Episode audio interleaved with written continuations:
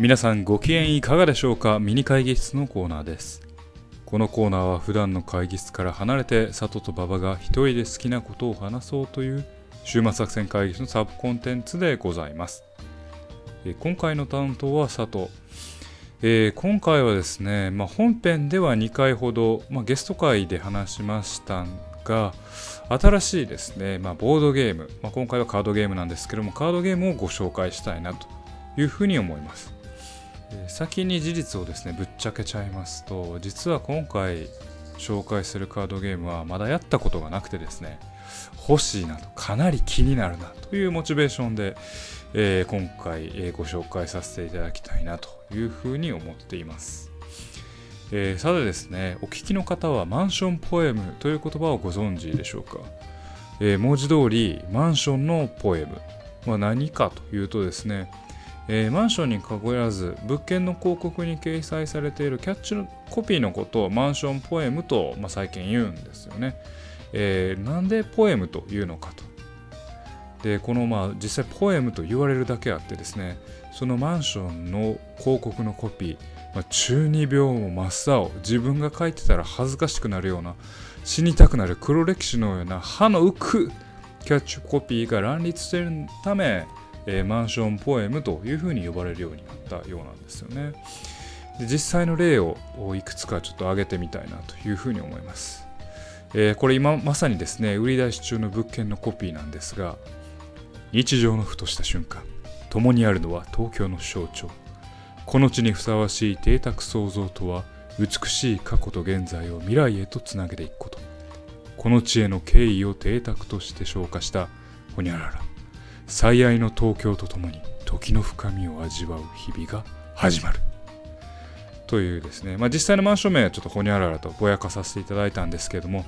まあ、非常にオーソドックスなマンションポエムですね。美しい未来最愛時深みでもポエムのもう重要なキーワードが見られる非常にスタンダードな一作ですね。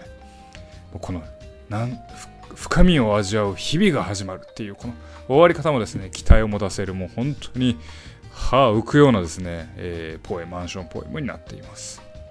えー、次の作品ですね。戦望を得る日常が叶う。時さえも手中に収める。真の東京はここにある。ザ・トゥルース。というですね、えー、戦望を得る日常が叶う。つまりですねみんなにめちゃくちゃ羨ましがられるでっていうことですね。時さえも手中に収める。つまりめちゃくちゃアクセスええでっていうことです。からの真の東京はここにある。ザ・トゥルースとね。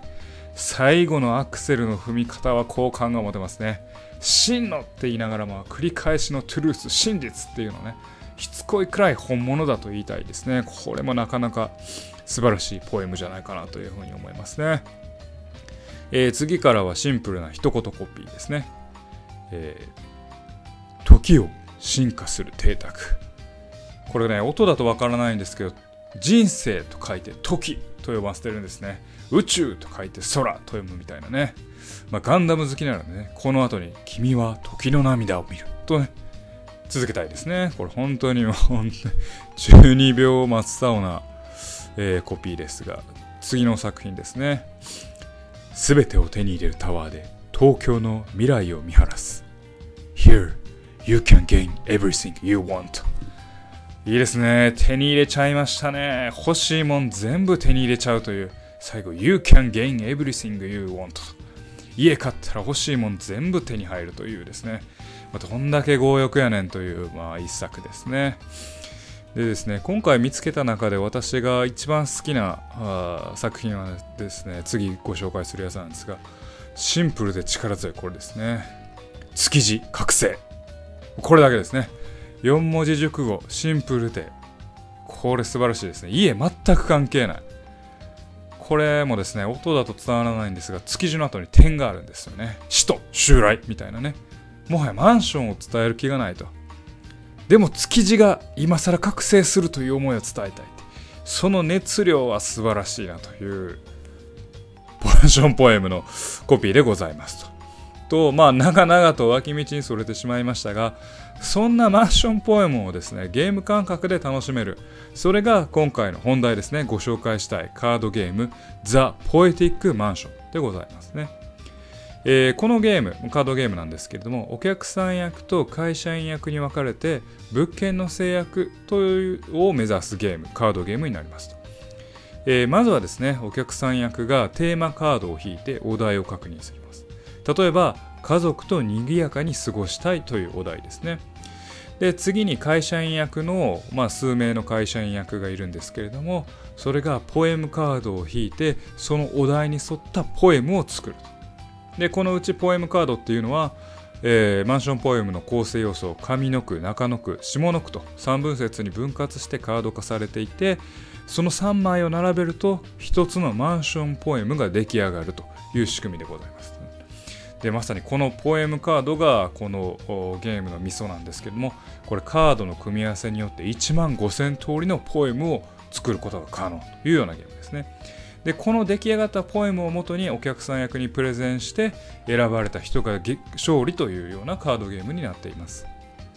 でまあ、ここにプラスしてですねアクションカードというものがあって突発的に自分が作ったポエムの一部が勝手に変わってしまうとか、まあ、ランダムなゲーム要素が含まれているということですね。まあ、いかに生活をドラマにして詩的に語れるか、そこのセンスとこの笑いですね、が問われるゲームかなというふうに思ってます。でこれぜひね、あの今クリスマスシーズンも近い時期ですね、友人とか家族と集まって過ごす機会にやってみるのはどうかなというふうにお勧めしたいなと思っております。個人的にはですね、ちょっと欲しいなと思ってます。でまあ、どこで買えるのかということなんですけど、まあ、ビレバン、えー、ビレッジヴァンガードのオンラインから購入可能のようですので、えー、クリスマスも近いこの時期にですね、友人や家族と楽しむ、そんな場をポエティックに盛り上がる、このゲーム、えー、皆様、クリスマスにいかがでしょうか？今日はそんなマンションポエムのゲーム、ザ・ポエティック・マンションのお話でございました。